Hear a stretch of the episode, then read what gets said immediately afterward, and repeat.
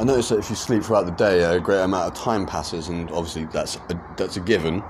But if you sleep throughout the day and a great amount of time passes, that's a, that's a few hours at least where you've not had a fag. I'm the sort of person that would have to lock himself in a room like some sort of uh, addict, because I am an addict, I suppose. I've been smoking most of my life. Um, and I'll probably have to chain myself as well, or something. I don't know. I won't have to chain myself. I'm not going to go that extreme, but I need to go like cold turkey from tomorrow. Uh, that's it, really.